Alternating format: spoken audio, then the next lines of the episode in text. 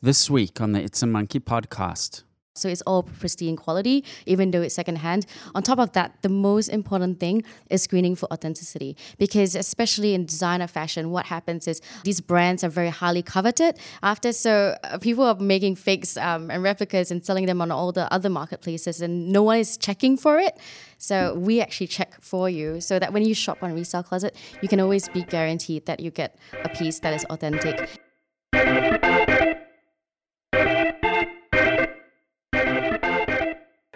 Good morning, good evening, hello, wherever you are in the world. It is Monday, the 26th of March. Wow, we're nearly in April already. My name is Kevin Garber. I am the co host of the It's a Monkey podcast um, with Kate Frappell. I am the CEO of Manage Flitter. Kate is the design lead of Manage Flitter. Although, Kate, we were going to come up with a different title for you, right? At some stage. We were. I haven't got one yet, though. Okay. um, so, you're listening to episode 116 of the It's a Monkey podcast, and we have a great show coming up for you today. As always, go to itsamonkey.com to listen to previous episodes. We have 115 of them for you to listen to. Wow. So, um, yeah, that's uh, probably about God, I don't know, 130 hours worth or something. That is that is a lot. We have a great show coming up. We will be chatting to Vanessa Lim, who's the founder of Restyle Closet. I chatted to her in person a couple of weeks ago, and uh, she's creating an interesting business, which we'll talk about a little bit more later. But as as always, we kick off the podcast with some tech news and to help keep you abreast of what's going on in our crazy, fast moving industry. Now, this is an interesting story. Uber self driving car has killed a pedestrian. Now, obviously, it's tragic. You know, road deaths are a big, big issue around the world. And one of the promises of autonomous vehicles was it's going to decrease issues and uh, improve safety. And unfortunately, there was a, a fatality with a with a Uber vehicle last week. And I actually watched that. Uber actually released a video. Kate, did you actually watch the video of uh, the accident? No, I haven't seen the video. I've just heard that she was walking uh, or jaywalking outside of a pedestrian crossing. Yeah, it's sort of. She literally just appears in front of the car. Like, I think, you know, and what I read was that, you know, the self driving car actually reacted one second quicker, or at least one second quicker than a human vehicle would have reacted. Unfortunately, it was just one of these scenarios where, where nothing would have would have saved her. I, as as far as I understand, self-driving vehicles, autonomous vehicles, also have a bit of an issue at night where their visibility is not as good as well as night as as well as humans. Right? Their their their detectors don't work as well as night because it's dark for them as well. Right? Yeah, I mean that makes sense. But at the same time, I guess like the whole point or the publicity around self-driving cars is that they are a lot safer and that they can see these things and they have detectors and stuff. So it's still a little bit of a shock, I, I think. And I think what's interesting though, and, and and we always have to be aware of this when considering media stories.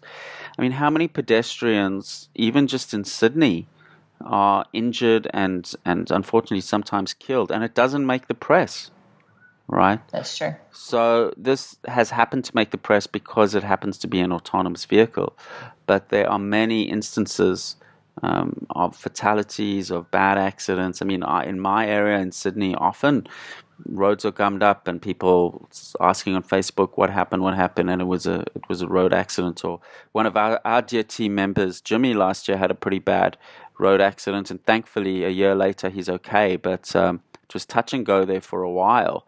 Um, yeah. And that never made the press at all. So no. Yeah, we do. It's have, true. I think too because it's the first incident of a self-driving car. I think there. I think there have been. There have been a couple. I don't know if fatalities though, but yes, it's definitely oh, probably injuries. But it says, well, in the article you sent through, it's the right. first reported pedestrian fatality. Okay, yeah, interesting. So, look, it is significant, and hopefully, and this is the advantage with technology, hopefully, they can take what happened and learn from it, right? And improve yes. it the whole time. And that's the good thing about technology. Humans, well, can we do become better drivers, but I mean, how much of a better driver am I since the last sort of 20 years I've been driving? Probably a little bit, but not as much as a machine could become in 20 years based on improving all these algorithms. And I'm sure they will take that and factor that in and and um, yeah it's uh, I mean a, a, human definitely wouldn't have, when you see the video a, a, human driver definitely would have wouldn't have seen that. And you see when you're driving at night it's you literally do see people just appear out of nowhere. In Sydney at night especially on Friday Saturday night where people are, are letting loose a little bit sometimes they just literally appear in front of you you know. So a human driver there's absolutely no ways would have had any chance. So very tragic but hopefully that will feed back into the algorithms and the technologies and help make it even safer. Yeah, definitely. I think they need to sort of just learn from it. And eventually, like as you said, it's a big deal now, but in time, um, it'll be treated the same way as as if a human, like a manual driver, hit someone. You know, like it's it's not good, but it happens. Yeah, I mean, I'm hoping over once they have a lot more data points, a, a news story will be that fatalities have dropped you know x percent 50% or something significant and and hopefully then we can see it in the bigger context. I hope this is not going to just cause fear and a backlash etc because there, there is something psychologically very challenging um, about a car that seems to be doing its own thing and we have no control over. It's, it's, it's our bias. It's our human bias as a sense of control. Even though people get so much more nervous on aeroplanes than they do in cars, and yet statistically, it's just cars are just significantly more dangerous. But our minds actually somehow cannot cannot deal with that because. Uh, the the planes the plane crashes are dramatic. They all get reported, and so our minds sort of have a have a bias towards that. So yeah, perception is reality, right? Definitely. And I think personally, I think it's going to be in the interim that we're going to have issues with it. So while there's some manual drivers and some automatic or autonomous cars, in that period, there's going to be some accidents and there's going to be like a lot of stress and controversy. But eventually, if everyone goes to self driving cars, then like the rate of fatalities is going to be quite low. Yeah, absolutely. Well, interesting, interesting technologies to follow. Um, moving on from a little bit of our theme that we've had over the last couple of podcasts to talk about the medical side of things and how technology is improving our life through medical advancements. Stem cell therapy reverses sight loss. This is fantastic. I mean, the stem cell therapy is already available for things like um, knee cartilage, which I believe it's still quite expensive. But um, tell us a little bit about um, the stem cells helping out with sight loss, actually reversing sight loss. Yeah, so they've, they've actually done like a, a, test on a man in his 80s and a, uh, a woman in her 60s, and they have age related macular degeneration, so a condition that leads to a rapid loss of central vision. So it's quite common. And yeah, they went from basically not being able to read at all to being able to read 60 to 80 words a minute with normal reading glasses uh, due to this stem cell therapy. Yeah, so it's, it's the tissue grown from human embryonic stem cells.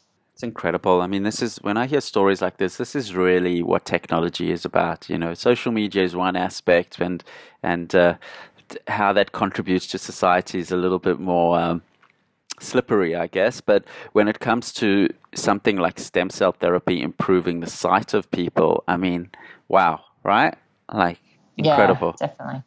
Yeah, I mean, 600,000 people in the UK suffer from this particular loss of vision. So if you can if you can find a way to help others people see, and even then, you know, an 80 and 60 year old, you know, like they've they've still got a lot of time. Like that, having vision is going to help them dramatically for the rest of their lives. Yeah, I mean, I, I think I've spoken about this before um, on the podcast where um, I met someone a few months ago that um, was one of the first in Australia to have a, a cochlear implant. And um, her speech was almost perfect. I would say it was 95% perfect. And uh, you would almost think she's got a little bit of an accent because obviously her hearing is not perfect. But um, has been life changing with her, for her. Her life's normal normal school, normal friends. You know, she hasn't had to, you know, in, in a generation previously to that, um, her hearing would have been almost non existent and her life would have been very, very different. So, um, technology can just be a seismic shift in someone's life around these issues. Yeah, definitely. Going to make a, a really big difference to a lot of people. I think that's where technology can be of real value to people as well, is sort of reversing some of these conditions or slowing them down and of course, without any major side effects. Yeah, that's that's the big one.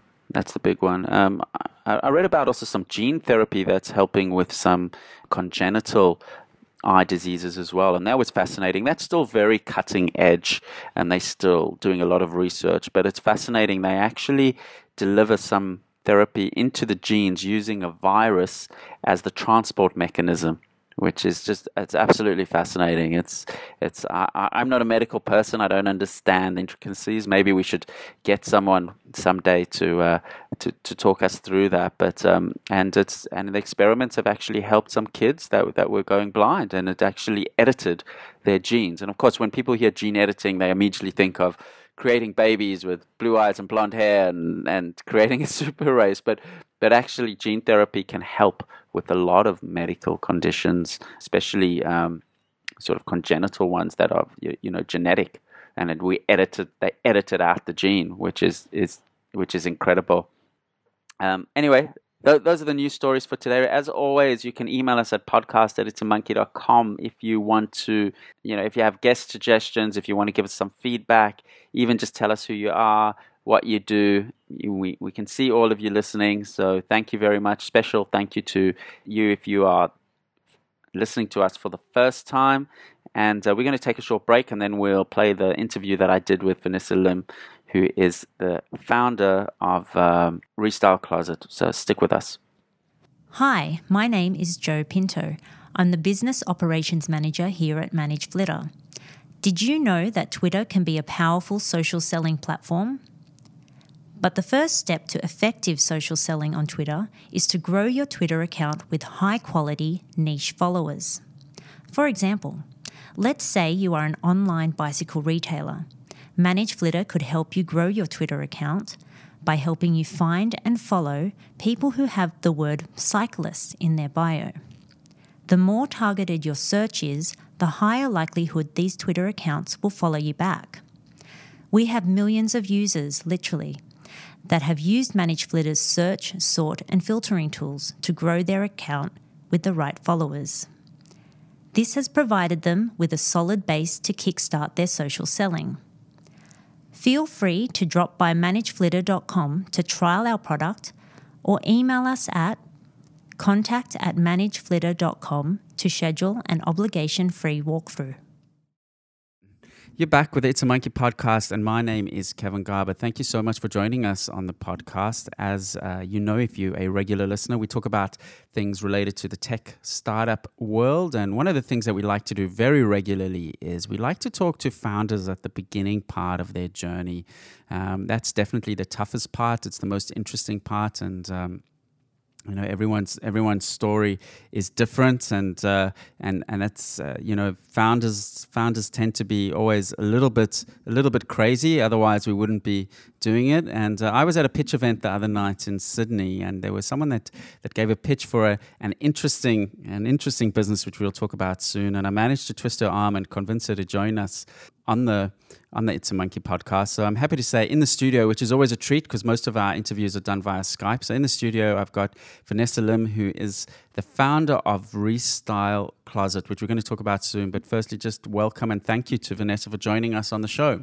Thank you so much for having me, Kevin. It's such a pleasure to be here on this podcast with all the other founders I've interviewed before as well. So I'm really happy to share my story about Restyle Closet. Thank you so much.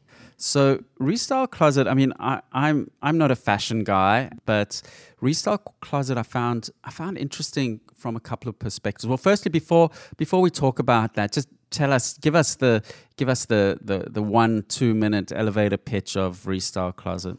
So resale Closet is essentially a second-hand marketplace that's a little bit different. We don't just allow you to buy and sell. We actually make sure that your sale goes through really well, hassle-free. You won't have to lift a finger because we literally do everything for you, from the photography, the listing, the pricing, the logistics, the, the payments as well. So we make it super easy. Our goal is basically to get all those forgotten items from the back of your closet into the hands of someone who will love them a lot better. Okay, so That's it's a, a, marketplace for clothes, right? You, you you left that out right at the front bit. Well, we don't just do clothes. We do clothes, shoes, bags, jewelry, anything that's branded, anything that's designer, and you know that you know it's so expensive. You wish you could actually get it for a cheaper price, and we let you do that because we sell it secondhand, and that knocks off the price by about eighty, almost up to eighty percent sometimes. So it's not yeah, but it's it's all fashion related. You don't do you don't do bicycles or computers no, or no.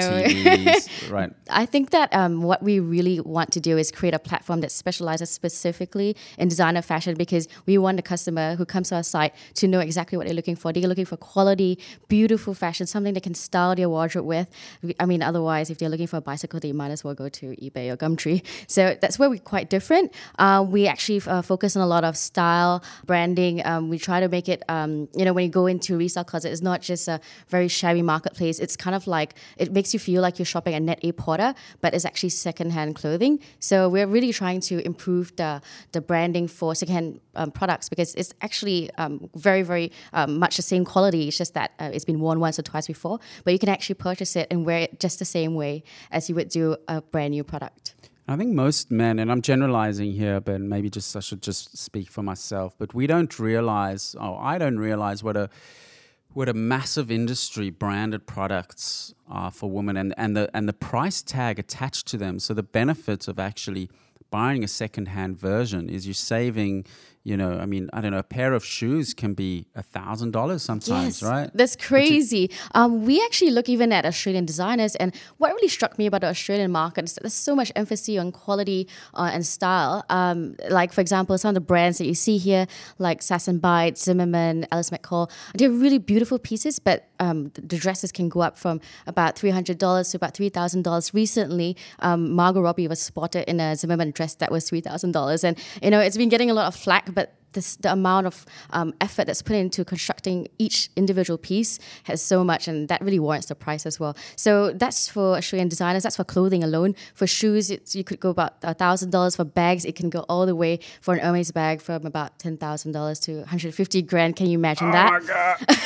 $150,000 for a bag. Exactly. Some some houses don't even cost that much. it's That- insane. That, yeah, I'm not sure what you think of that. I'm not sure if that's a remarkable sort of you know achievement of a company that can actually create a brand that you can charge $150,000 for. I mean, that's quite something. They they're obviously very good at product and marketing and branding. What what brand would be able to charge $150,000 So I- for a bag? I think a lot of people would know this brand for sure. Hermes. Um, everyone has heard of it, seen it uh, in, in magazines, in movies, uh, kind of desired it, but it's kind of out of the price point of a lot of people. Now, Hermes is one of those brands where even when you buy it secondhand, it might not be cheaper.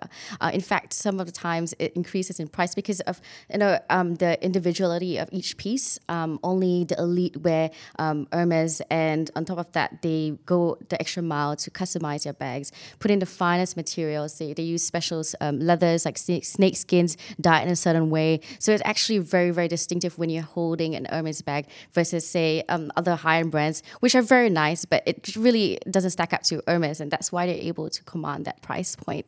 Wow, that that is really remarkable. So, so just to take a step back, someone uh, someone has some of these designer pieces. They want to sell it secondhand. It's very tricky be, because Gumtree and eBay are not optimized for for high end fashion brands. It's a bit of a sort of free for all there. So your platform is optimized in the sense that they they send it to you. You guys. Um, authenticate it you take photos you sell it and you, you actually hold hold it so you actually keep keep their stock, right? They've sent it to you, you you hold on to it, and then um, someone buys it on your platform, and you send it direct, and you share um, some of the, the the sort of sale price with the person that supplied it to you. Is that correct? That's exactly right. So, what we aim to do at Resale Closet is make it super, super easy for people who have these designer items that, you know, they're not necessarily using, um, putting too much use at all, um, getting them out there. And now, the problem with this is that, you know, there are platforms um, that are available, but they're really hard to use.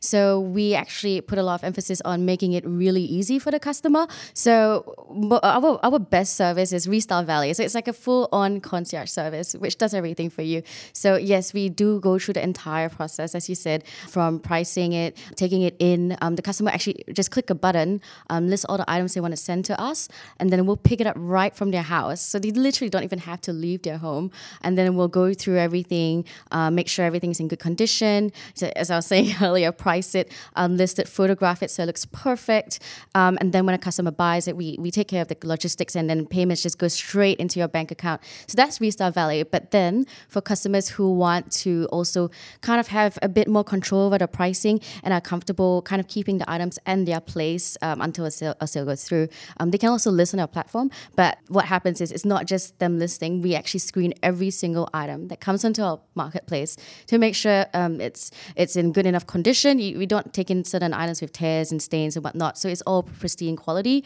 even though it's secondhand. On top of that, the most important thing is screening for authenticity because especially in designer fashion, what happens is these brands are very highly coveted after. So uh, people are making fakes um, and replicas and selling them on all the other marketplaces, and no one is checking for it. So we actually check for you so that when you shop on Resale Closet, you can always be guaranteed that you get a piece that is authentic. And on top of that, we also operate on an escrow system, which means if anything goes wrong uh, at all, we are able to perform refunds in just in a matter of days instead of having to go through the usual very very long process that you would have to if you were doing it yourself. So yeah, it's how actually you, so easy. How do you determine authenticity? So what we do is um, we actually quite well versed in fashion. But I myself, uh, I've um, bought fashion brands um, for a good uh, couple of years since I started working. I have a lot of friends who are into that as well. I, have grown into really loving and understanding what to look for when you when you shop sec- uh, when you shop designer fashion. So you know it's very specific. They really take a lot of quality in their branding. So when you look at things like the logo, it's it's very very precise. And um, when a when a counterfeiter tries to mimic that, there's always something wrong. So it could be the stitching, the number of stitches on like a panel. It could be the location of the the brand stamping, the the date code. There's so many things to look at. Um, so what we do is we're actually able to go through the product, just knowing where to look and checking for whether it actually matches up with an authentic item. Other than that, uh, for really really difficult items, we do work with authenticity partners as well. So we always get a second opinion where we're unsure. But what's really good is that you know you can always be sure that it's authentic because that's really important. You don't want to be paying full price or a very high price for something that's not authentic and, and you only find out a few years later. So I find that this is actually one of the most pertinent problems within secondhand fashion. That's how we try to actually rid this from our platform. So who's your market at the moment? I mean, I, when I say at the moment, I mean uh, you know currently you've it's pretty early days for you guys. Yeah. Um, who's been buying and selling? Is it younger women? Is it women in the suburbs that are, are clearing out closets? What's the, the demographic profile of your buyers and your sellers? It's interesting because you think that a secondhand platform would draw customers that would probably probably just look a lot at value, but um, not necessarily um, be educated or, or work really good jobs. But actually, um, we've realized that the profile of a customer is actually usually a high flying individual who has um, perhaps no time to sell their items. They've just accumulated over um, their, their many years of working hard, uh, a lot of great items. And, you know, when they find our solution, that, you know, all they have to do is call us and we'll do everything for them, they, they find it a really great way to clear out their closet. Um, other people would be busy moms who, who want to kind of um, earn back some value on the items in the back of their closet and, you know, put that to something else more useful, such as um, buying nappies or um, you know uh, maybe buying stuff for the family, investing in something of, else. You know, you can get a lot of nappies for one hundred and fifty thousand. You bag, definitely right? could. You definitely could. And um, you know, people nowadays are really understanding that you know value is very important. Uh, things are getting more uh, expensive with inflation and whatnot. So when you're able to to save that extra few twenty percent, thirty percent off buying the exact same piece at resale closet than retail, you know, it, it really makes a lot of sense to a lot of people. So I'd say um, even though younger people, uh, younger uh, people from uh, 25 onwards would be shopping on our site, um, looking at all the great brands there that could really make a big deal, uh, save a big deal on. So it's pretty early days. When did when did you guys uh, kick off your website, Restyle Closet. When did you launch? Yeah, we're still a baby in the space, um, but we've been running for about a year plus. Um, so we just tried to launch as quickly as we could because we really wanted to provide the service um, as fast as possible. Um, while we see that the secondhand market is still kind of new, but definitely growing, um, a lot of people are, are realizing that uh, they're wasting so much. And and pieces that are actually very uh, still in very good shape are going to the landfills um, or just being wasted. You know th- this is really interesting statistic i, re- I found is that um, a lot about um, only about 95% of all the items that go to donation centers they get sold again. The rest of them Sorry, uh, what go percentage was that? about I would say five percent gets resold, Uh-huh. and then the rest of it just becomes um, dead stock, or it might even go into the landfill. So that, actually, the donation centers are finding it very very hard to to deal with the amount of volume going there. So we're trying to create a different way for people to recycle clothes. You know, take that weight off the donation centers as well, and you know, give people a chance to even earn back on it sometimes, especially when it's a very valuable item. Yeah, no, I would imagine. I mean, I once, a friend once admitted to me that when she was in her early 20s, she went to New York and she spent all her life savings at the time $10,000 on clothes. No. Yeah, in one trip. That's in one trip. And that was probably, and I had, we were friends probably nearly 10 years from that trip. And I said, Do you still have any of those items? And she said, No, it's probably, you know, whatever. It's, uh, it's I don't use them anymore. They, they, it's just gave them away, etc. So, you know, th- there's some big money that's being spent in this, in this industry. Now, you, you don't come from a, directly from a fashion background, right? You actually worked uh, in what, what would you call it, the financial industry, right? You you were a risk manager at at the massive mining company Glencore. Yeah, that's right. So, I mean, my my start into fashion was deeply personal. I mean, I've really, really liked fashion brands because it kind of um, reflects who I am as an individual. When I when I buy my my bags, I if I look for a certain style that shows sophistication, yet it's practical and also very hardy. So, I, I used to have this LV Never Full bag, which um, I would literally just dump all my stuff in there, and it served me so many years, and it also kind of complements um, my style in the workplace and whatnot. But then my background is actually uh, in fact, in, in sorry, in finance. So I started off um, in equity research, very very different from fashion, um, and then I worked my way into uh, Barclays, and then finally as a risk manager in Glencore. So mostly very financial driven um, positions. But then at the side, I was actually um, taking the the earnings from my work and funding it into my next uh, designer purchase, which I found very interesting because a lot of people are doing the same. And you know, when you look into the market, how big it is, um, in Australia alone, I think about twenty eight billion dollars is spent on fashion alone. Um, it's insane how much we spend on, on stuff we wear because you know we we wear it every day. It's kind of like a reflection of who we are. I uh, yeah, I'm I'm just astounded by that amount, and I'm always astounded by um because I I don't buy a lot of things, and I've often said on this podcast I would love a subscription service of fashion for myself that. I just get clothes once a month that are my size because I just I, I hate going into malls. I but that but that's that's another that's another business perhaps. uh, Yeah. um, so I'm definitely not the target market, but I definitely d- do have friends that are that that very much spend uh, a, a lot of money um, on this, you know, these high end fashion. Um, I think I think for a lot of us, it's it's quite amazing that people can spend five thousand dollars on a bag or thousand dollars on a pair of shoes. But um, you know, I think I think fashion has always been a part of uh, our modern culture and modern society, and it's uh, it's just a reflection of of workmanship, of individuality. I mean, I think both with the Grammy Awards and maybe to a lesser degree the Oscars. I mean, the fashion is probably a significant part of uh, of the commentary that happens, right? Yeah, exactly. I mean, if you've actually looked onto Twitter um, over the past few days, you just see hashtags Oscar everywhere. Everyone's always decked in amazing gowns um, from the same designers that we have on Restyle Closet. Um, well, I guess, you know, these people have worked so hard in their industries. They've earned a really good mark for themselves. And, you know, the next thing is um, to kind of um, put it into something that really uh, reflects who you are. Um, it could be the stuff you wear, especially the stuff you wear, because, you know, especially as a, a celebrity, you're being photographed in it. So fashion for them is super important. But even even for the normal working lady who you know just wants to feel herself when she walks into the office. You know, we put a good hour, a number of hours into our, our work lives every day, but you know, being able to you know have the the stuff that you want, you know, have the wallet that you want, have the bag or the clothes that you want, just makes you feel better when you step out the house and conquer the day. Ah. So you guys are bootstrapped up until now, right? You you haven't taken it. You sort of obviously self-funded. Uh, yes. So I never knew uh, how I was going to go with that. Um, uh-huh. But then I, uh, uh, when I started Resale Closet and I saw how I was doing, I decided to put my own money in as well. Um, I managed to convince um, some of my friends and family as well to put in some money um, to kind of kickstart everything, get our platform running, put all these amazing features so that we can handle the volume of orders coming in through Restyle Valet, And we're, we're happy with that. Um, that's it's amazing amazing what you can do bootstrapped as well, um, as long as you you know um, have a great team and and do everything efficiently. And the great thing about Restyle Closet, it's done in a way where you can actually do everything online, and that saves us a lot of costs, and that's why we're able to run this thing so well.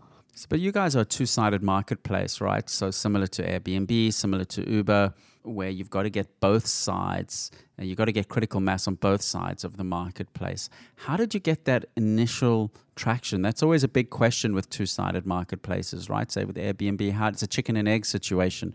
You don't have any buyers before you've got any sellers, and you don't have any sellers if you don't got any buyers to take them, um, to, you, you, know, to, to sort of uh, take what's up for offer. So, how did you guys actually get the very, very first few sales and the first bit of product? Did you have to hack it? Oh, definitely. I mean, when people say that a marketplace is difficult. I mean, I just shrugged it off initially. Well, it's it's a whole different ballgame when you start, and you know it is a bit of a challenge to kind of manage both sides of the marketplace. So what we had to do is have a little bit of a range going, so that when a customer comes to a site, they have something to look at. So what we did is we had to actually um, put up some capital into uh, getting a few designer items. Now, because we were just starting out, we had to just you know put up a few designer like just dresses. It, it had to be of a very a much lower price point. So we started off quite small in the, in the offering that we had. But as we grew uh, and we got more people um, knowing about what we offer, Restyle Valet, the convenience it offers,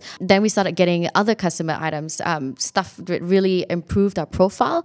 And then bags that are coming in, shoes that are coming in. We've got we've even got jewelry, and then our brand range um, increased to LV, Prada, Gucci. Um, we've got some Chanel. We've got um, your, your Australian brands as well, Zimmermann, Sass and Bide. We even have a Hublot watch on our site that yeah, sold just last year. It's amazing. so the thing is. it's thing a beautiful is, watch, but I, I, I don't think I'm going to spend 10 grand on it and that's the second hand price exactly so it, it, looks like a beautiful watch yes it's really gorgeous um, i had the, the honor of actually you know authenticating it taking some great photos of it um, it's a $15000 watch um, we've sold it for a really good price as well so i'm, I'm sure the owner is pretty happy with that um, so the good thing about so was this yeah. just a random person that or was it a contact of yours i mean who how did someone land up trying to sell a Hublot watch through you guys? Wow. So most people actually find us through search. Like, let's say they're searching, um, how do I clean up my closet? Um, that's usually how people find us, and then from um, word of mouth. But this particular customer was a referral. So he right. okay. he owned uh, three watches, and he kind of wanted to to offload them because he was buying new watches, and and these were just sitting around. He found a new favorite. He didn't like. He didn't use these anymore, and you know these are really popular watches as well. And he knew that he could get some really good value off it. So he listed them with us uh, under Restyle Valet, and we've sold I think two of his watches. Um, one wow. is the Hublot, one is the uh, the other one's the Rolex um, that he's got, and uh, I think he's still got a Breguet that's up for sale. If anyone's interested. so this this one's been sold. That one yes, that I'm looking at. it has been so sold. It's, so it's it's sold for seven seven thousand eight hundred and eighty. Yes, that's right. That's right. And it's it's it's a uh, new price is seventeen thousand dollars. Is that correct?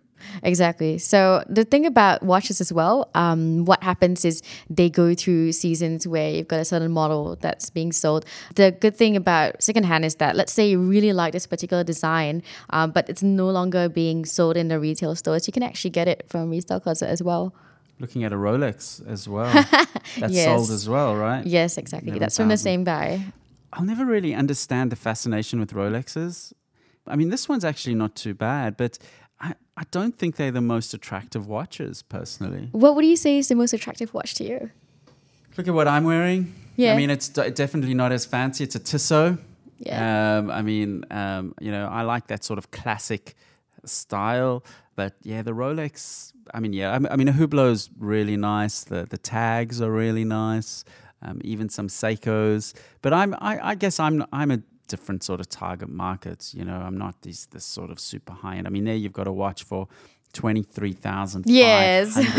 second hand. And what what's its new price? Is that am I reading correctly? Yes, you are. Hundred thousand dollars. No, I think that is forty. Forty thousand dollars. I know it's forty thousand. Yeah. Wow, that's a really interesting looking watch. Uh, uh, how do you pronounce it? Breguet Le Tradition. Yes, that's right. Um, so this Breguet, um, it's really pricey when you buy it um, retail. Um, there's so much effort that goes into the construction of the movement of the watch, and you know the same goes for all the other top brands. Like you've got AP, you've got Rolex, and whatnot. If you look into the details of the watch, it's so fine. Every single thing is super precise, and uh, if you if you look at the the hands, it this thing this thing even has a gauge to see how much um, um, battery it has because it's it's a it's a manual winder. So what happens is you have to keep um, winding it to to make sure that the, the watch keeps running. But then they've got these uh, functions where you can actually see it's it's it's one of those traditional watches that that are not automatic, and a lot of like watch lovers really really like it when a watch just just kind of um, has that it just relies on its movement itself. This this watch is wind up this Tissot, and it's it's always the wrong time because I always I always uh, I was actually had a funny experience the other day in a yoga Yeah. class where I took my watch off and put it next to my mat, and the teacher, the instructor says, "Oh, I'm, I'm not sure what the time is." She sees my watch, she walks over and has a look at my watch to try work out the time, and she gets really confused because it it was off by an hour or something. And I said, "No, no, no, sorry, that's um, that's." That that's the incorrect time. So yeah, and I like manual watches as well. There's something nice about them. But um, I believe um, P Diddy or Diddy or whatever he's called these who whoever whatever he's called these days. Apparently, he's got a member of his entourage whose sole purpose is to lay out his watches when he travels and wind them up. Right? No. Yeah, Who's that? apparently Oh goodness. I, I don't think I've heard this one before. But you know, someone who likes his watches really, really does. Uh, you know, they have full collections. They even invest in um, a white uh, like you know, a sort of display for their watches so that you know people come to their house, you can see it all very nicely um, laid out. Um, um, watch lovers really, really take a pride and joy to the pieces that they acquire, and there's a lot of like personal taste. You know, someone who likes Hublot might not like um, Rolex, and they're really, really um, avid fans of that particular brand. Uh, I've never seen so much passion in in, in fashion before, uh, other than Hermes bags, Chanel bags, and spe- specifically for watches. when you've got a guy who likes a certain brand of watch, he, he doesn't he doesn't sway from that. That that looks nice. That that tie, a Salvatore Ferragamo fish print silk tie, new price two hundred and fifty dollars. Price eighty dollars on your site. Yeah, exactly. So this is really cute. It's it's hundred percent silk. Sal, uh, Salvatore Ferragamo tie, and what what's cute about it is that it has all these little fishes around it. Not typical for a usual tie that you get. Usually, it's like a solid print. Um, and what happens is if you wear it for meetings, it tends to wear out a little bit. But this one, I mean, the, the quality of the silk is, is really good. The stitching is really good, but also it just has that look and feel um, that you can't can't get from anything else other than hundred percent silk. So Vanessa, how are you finding? Um, wow, there's a thirteen hundred dollar cap Louis Vuitton. Yes, limited don't know, edition. I'm just not the market. I'm not. Yeah. Wow. Um, it's insane how much uh, some of these pieces go for just because it's linked to a particular um, collaboration. So this one is um, the Supreme LV collection. Um, there was actually a pop-up store in Sydney a couple of months ago, and people just queuing outside the door uh, for hours, uh, waiting for you know the doors to open, and then people just rushing in to get pieces of of this um, particular collabor- collaboration. So we've got the hang tag as well. We've also got a belt, a very gorgeous belt with the the typical um, LV monogram and um, also along the the belt itself. Very very classy, also very distinctive. Um, stands out from the usual LV belts. it's a it's a different world. It's a different world to uh, yeah a limited edition keychain. Um, selling for, for 800 dollars, right? It's uh, so, t- so so tell tell me how's the startup journey going for you? It's been great. I mean, uh-huh. when I joined, uh, when I started Restyle Closet, when I uh, decided to, to have this startup, I had no idea what to expect. So, I mean, coming from a fully corporate background, I've, I've always thought that I was going to be a banker for the rest of my life or be within finance for the rest of my life. But um, when I was introduced to the world of startups, uh, I thought it was really fascinating that, you know, if you saw, an, uh, saw a gap in the market, you could, you could actually do something about it. Um, yes, you, me, um, anyone who actually really is passionate about that problem and solving it can actually tackle that. So my passion is in fashion. And when I saw that, you know, there was a way to actually get people to own the designer items that they love at a much cheaper price, but in a secure way. Because, you know, I, I think how I kind of fell across this was when I was looking for my, a branded bag for myself. Um, at the start of my career, didn't have a lot of money, but I really liked these uh, Miu Miu bags that everyone's carrying, and um, started searching, found it on eBay, and I was, I was just you know just kind of um, hovering over the screen because I really wanted to buy it, but I wasn't sure who it was coming from, whether it was authentic, um, and that's when I realized there was actually a way. You know, if I create a, a platform where we could actually authenticate all these items from, from other people, from from individual sellers sellers, we could actually create a whole marketplace where people could shop their best, uh, their favorite designer brands for a lot cheaper, and you know we take care of everything else. So the startup journey has been very very new for me. I I just kind of launched into it. I saw this gap in the market. I was like, I have to do this. I I came here from Singapore. Um, it was a little bit different for me. It's a bit of a culture shock in some ways, but for me, I was just really passionate about the idea. So I just launched and I tried to get um, in touch with people who are in um, in the uh, like say Facebook groups already selling. They really wanted to find a better way to sell. So I started talking to as many people as I could. And, and then that's how we kind of grew our customer base. And it's been a bit challenging, but very fun because I mean, every day I wake up and I think to myself, how cool is it that I can work on something I'm passionate about? And, you know, startup journey is very rewarding because you can actually own what you're doing and, you know, find, find a way to actually improve the lives in, of, of someone else in the space that you're interested in. So I'm actually really happy this is just the start of my journey as well. So I'm hoping this will continue for the next couple of years. What's the most challenging part of your journey? So I'd say that at the start you wouldn't know how to run things. You know the, you have the whole idea you you have for us for, for me it was a marketplace. I knew that i just had to launch this product and and then get it to work. But see no one actually tells you what the steps are to get to where you want to be. So it's a lot of testing um, seeing what customers like um, reaching out to customers um, finding out whether your solution is, is solving their problem. And it's always thinking on the go trying to figure out a solution for 10 new problems every day in order to to refine your idea. So I think that the most challenging thing is there's no rule book to what you're doing. So you just have to be smart about it and kind of kick it off in your own way. And what's the next uh, the next phase? Are you looking at getting funding? Are you looking at uh, sort of uh, refining any of your your offering? Well, um, what's been good is that uh, our our offering has actually improved by customer contributions alone at this point. Um, and we got some really good stuff on there. So we've already spoke about the watches, some bags as well from Bulgari. We just listed one from Valentino, another another shoe from Gucci. The, the list is endless, and I'm so happy to see that you know people are actually really uh, understanding the value of just um, getting stuff out of the closet and benefiting someone else who can earn it for less. In terms of um, range, we're going to keep improving. Um, getting more people on because I mean, the marketplace does really well when you've got as many items as possible. And that was our goal to begin with. You know, empty out those closets of unused items and get them into the hands of someone else. We're looking to eventually our growth a little bit further. So in conversations with some people about that. And um, yeah, I think we've pretty much validated our model and um, it's time to actually take it to the next stage. Yeah. Is that one of the reasons why you moved to Sydney? Because we've we've maybe got a little bit more of a activity in the startup world here compared to Singapore. I mean, Singapore does have activity, but it's it's it's very banking finance oriented, right? And it's a it's it doesn't have sort of that layer of chaos that you need in, in, in, a startup ecosystem? I think that in Sydney, I would say the talent pool is also larger. People mm-hmm. here celebrate startups a lot more. They they understand that you know there's so much value that can be created with a proper ecosystem. Um, Singapore has that, but it's still um, taking baby steps. So I think it's only started the past few years, whereas in Sydney it's been around for um, almost ten years or more, or so, about ten years or so. Yeah, so I came here knowing that I would be able to work with really good people, but also because my the market um, in, Australia really, really would benefit from a solution like Restyle Closet because you can even just, you know, just do a Google search for, oh, not really a Google search, go into Facebook groups, type in um, buy, sell, Alice McCall, and or maybe buy sell Zimmermann, or any of the d- designer brands, buy sell LV, Chanel, and you see these groups have thousands of people trying to buy and sell from each other, but it's a really hassle. Like a, it's a lot of a hassle to actually manage it yourself.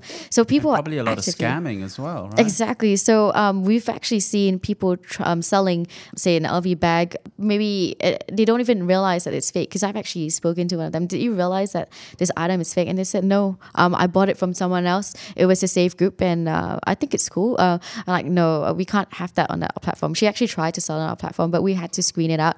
And this happens all the time. Um, if you go, you see posts about people complaining that uh, sometimes it's not even about whether it's fake, right? Sometimes you think you're buying something that's brand new with tags. That's what they call it. If if the item was purchased but then never used, then the tags are still on.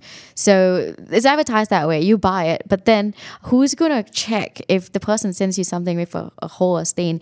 You basically it's the, the onus is basically on you to make sure that you know you get your money back or whatever it is. So there are a lot of problems that come when you are dealing with individual sellers. So our platform kind of acts as a middleman to make sure that you know if a seller doesn't perform, we we kind of take care of that for you. We we um, offer refunds. We we liaise with the seller on your behalf, and if um, authentic items are, I mean, unauthentic items are listed, we actually just weed it out completely. Well, Vanessa, it's been great talking to you. I mean, you you capture a few. You know, we have a we have a, lot of people that listen to this podcast that want to be entrepreneurs and haven't managed to quite take that step. And I think you capture a lot of um, what entrepreneurship's about, or at least the, the the success of the first few sort of stages. And and I was thinking about them while you were chatting. And one is that you're creating a product essentially that you would love to use yourself right? Yes. And that's and that's always i mean there's the phrase you know eat your own dog food. And and that's i always tell people that's a really good place to start. If you say i wish there was something that did this that i would use and that's always a great place to start because if you would pay money for it and you got this desperate need for it there is a pretty high likelihood that there are other people out there. And um, the other factor is you're really passionate about it and um, you really need you really need the passion because it is a tough journey. So you really need the passion to to carry you through. I mean, I I, I can tell you're having a lot of fun and and you're really energized and you love talking about it. And it's you need to have that level of love if you're going to go the whole way with your journey. You know. Yeah, exactly. And I think that one of the benefits of starting a company where you know you you have the same problem as well is that you're so deeply related to it that you understand what it exactly the customer is looking for so for me, it was um, an issue of you know um, authenticity, you know safety. Um, sometimes also you know not wanting to deal with the hassles and you know understand it so well. And I think that translates into how well your solution works as well. So yes, that is definitely one of the best ways to start working on something that you understand really really well. I mean, even if you find a, a say a solution to a problem, but if you're too far away from it, it's going to be really hard for you to kind of figure out how to make that model work if you don't fully understand understand it. You have to do heaps of research, even eh, you know, but you still wouldn't fully understand it. But um, I think that's really really great, um, Kevin, um, to to work. I mean, for, for a new startup founder, uh, if you have something you're really passionate about, make sure that you understand your market, understand it, especially if you're in it yourself.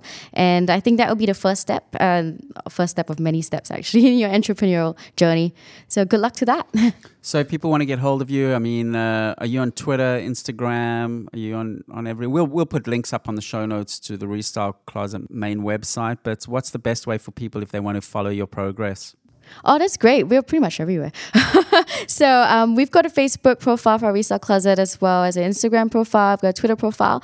Um, you can find me on LinkedIn as well. So our hashtag on Instagram is Restyle Your Closet, and the same for Facebook. And for Twitter, it's Restyle Closet AU. You don't have a personal Twitter account? No, I No. don't. Oh wow! Am I breaking some cardinal rule here? um, I don't think you're breaking a cardinal rule, but I think it's I mean, I think Twitter is incredibly useful for your own personal branding purposes, but particularly for you to, for as an entrepreneur to. I mean, what I mainly learn is from articles and videos shared on Twitter. So, mm. you know, I've got a list of uh, startup entrepreneurs and founders and VCs that I follow on Twitter, and it's definitely a way that I keep my finger on the pulse. But I guess everyone's got their their different way, and it's um, it's definitely yeah, I, I think it's incredibly useful. Um, but uh, do you have a personal Instagram account? Um, actually, I do. But um, back on that Twitter thing, what we are doing right now is actually kind of using the Restyle Closet profile. So that's why I haven't gotten my own personal one. But it's actually really useful. In fact, we are thinking of growing our Twitter Twitter following a lot more because you're absolutely right. You know, um, a lot of the people, business owners, um, investors, and people in the startup uh, ecosystem are all on Twitter as well. So we think that's a really good way to connect with the the startup society. Um, but probably yes, get a Twitter account as well, personal one.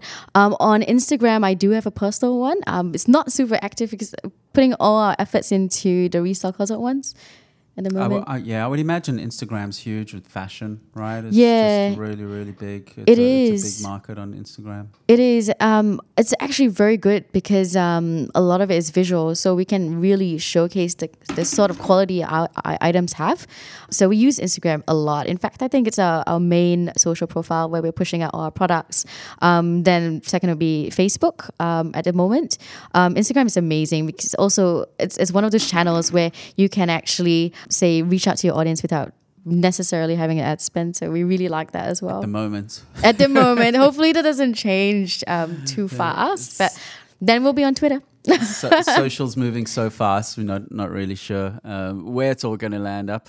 Vanessa Lim, who's the co-founder. Are you the founder or co-founder? Um, we've actually just gotten a new co-founder in, uh-huh. so I'd like to welcome Lauren on board to Restyle Closet. Hello. so, so, we're both co-founders in Restyle Closet. Yeah. Great. So co-founder of Restyle Closet, and um, yeah, we wish you all the best of success. I'm pretty sure we're going to chat to you in a couple of years, and you're going to be a whole different animal. So um, good luck with your journey, and we'll put all the bits and pieces up on the show notes, and people can, as always, go to itsamonkey.com and have a look at the show notes and uh, connect connect with you there. Thank you so much, Kevin. It was such a pleasure uh, being on this podcast with you.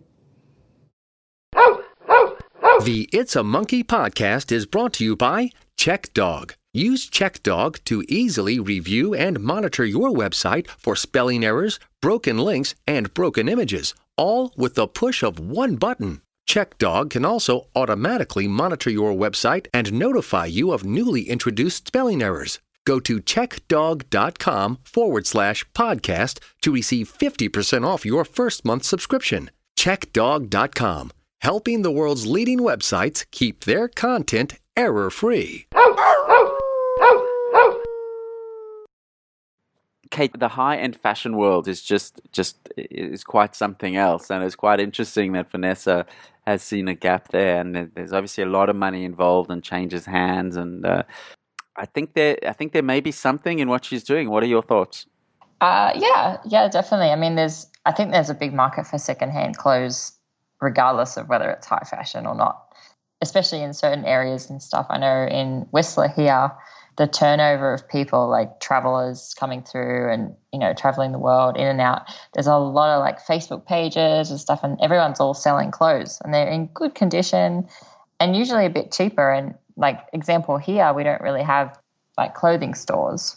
So it's good to sort of buy off each other and and recycle instead of putting them all into landfill. So it must be exactly the same, I would say, for high fashion as well. Like some of these big brands are really sought after, um, but they've got ridiculous price tags on them. So if you can bring them down a bit, it's sort of it's the best of both worlds for a lot of people. I think um, just thinking about myself now, what would really be cool is with every purchase that you made, it automatically got databased.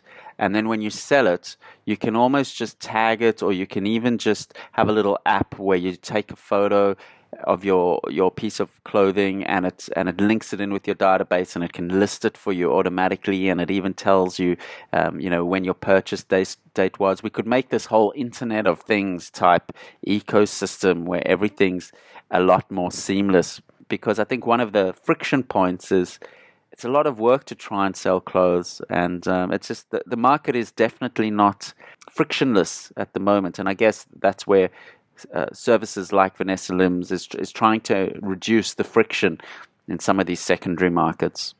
Yeah, definitely. I found it interesting too how she said um, so 95% of the items donated to secondhand shops actually don't get sold. Mm. So, like humanity in general is just going through so many clothes that you know you, you get something you don't like it anymore. It's still in good condition so you take it to the secondhand store and they still can't sell it because it's cheap enough for other people to buy that same piece of clothing brand new or similar straight from the shop rather than looking at secondhand stuff.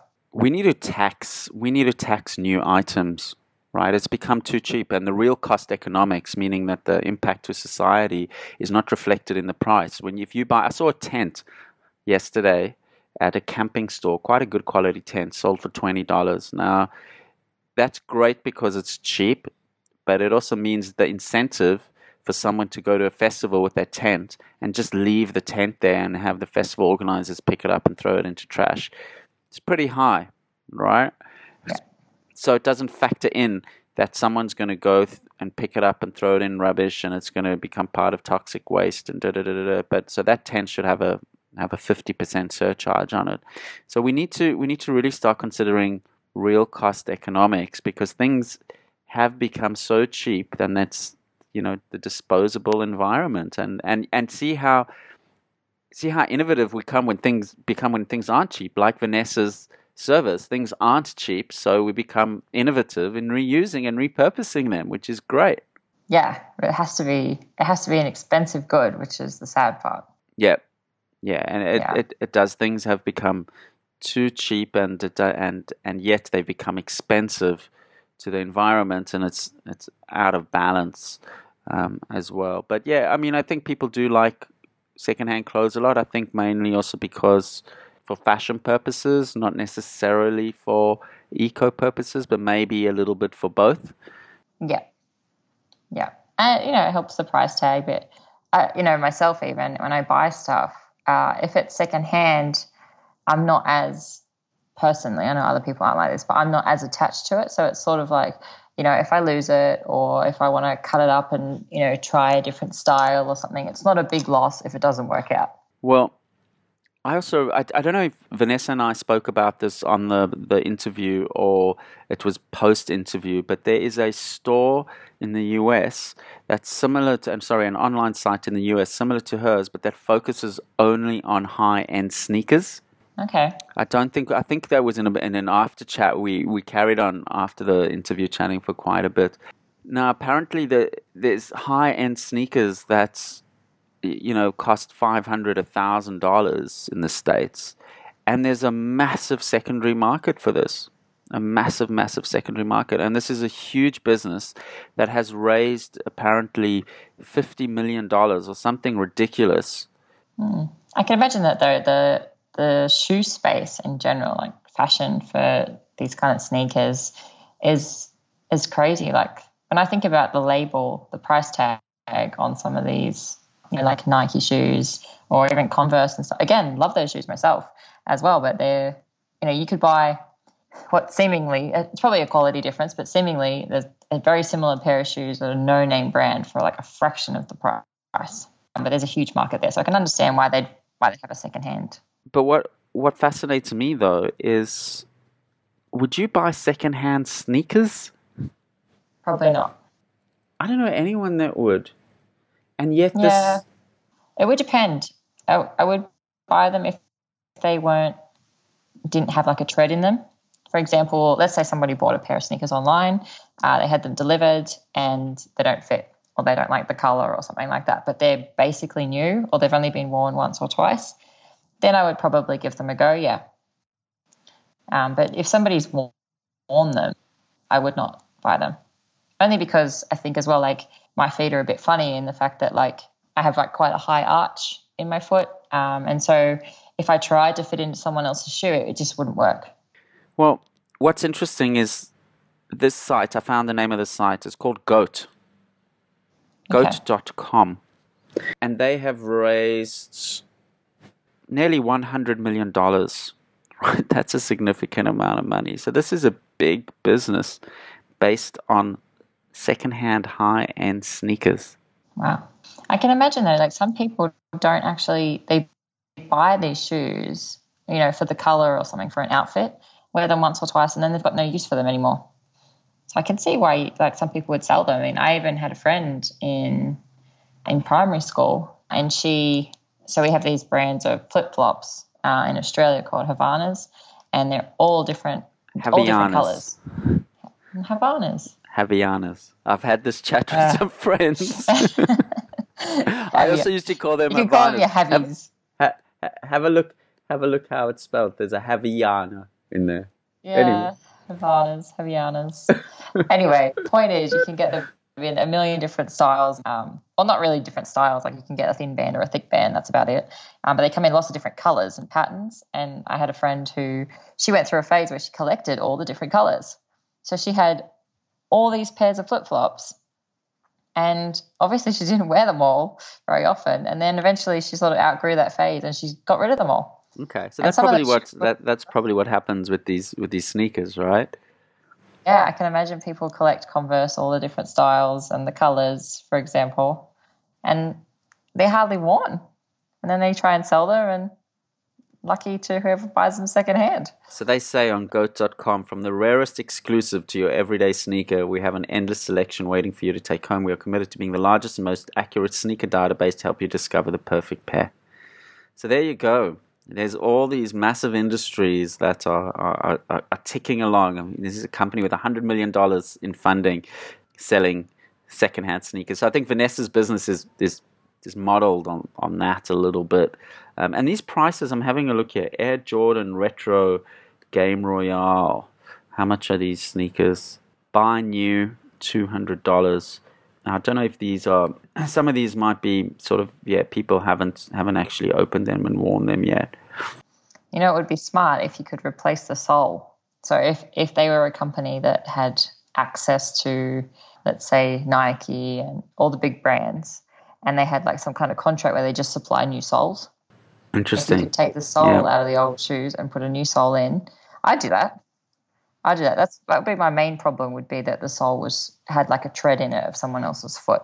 Yeah, yeah.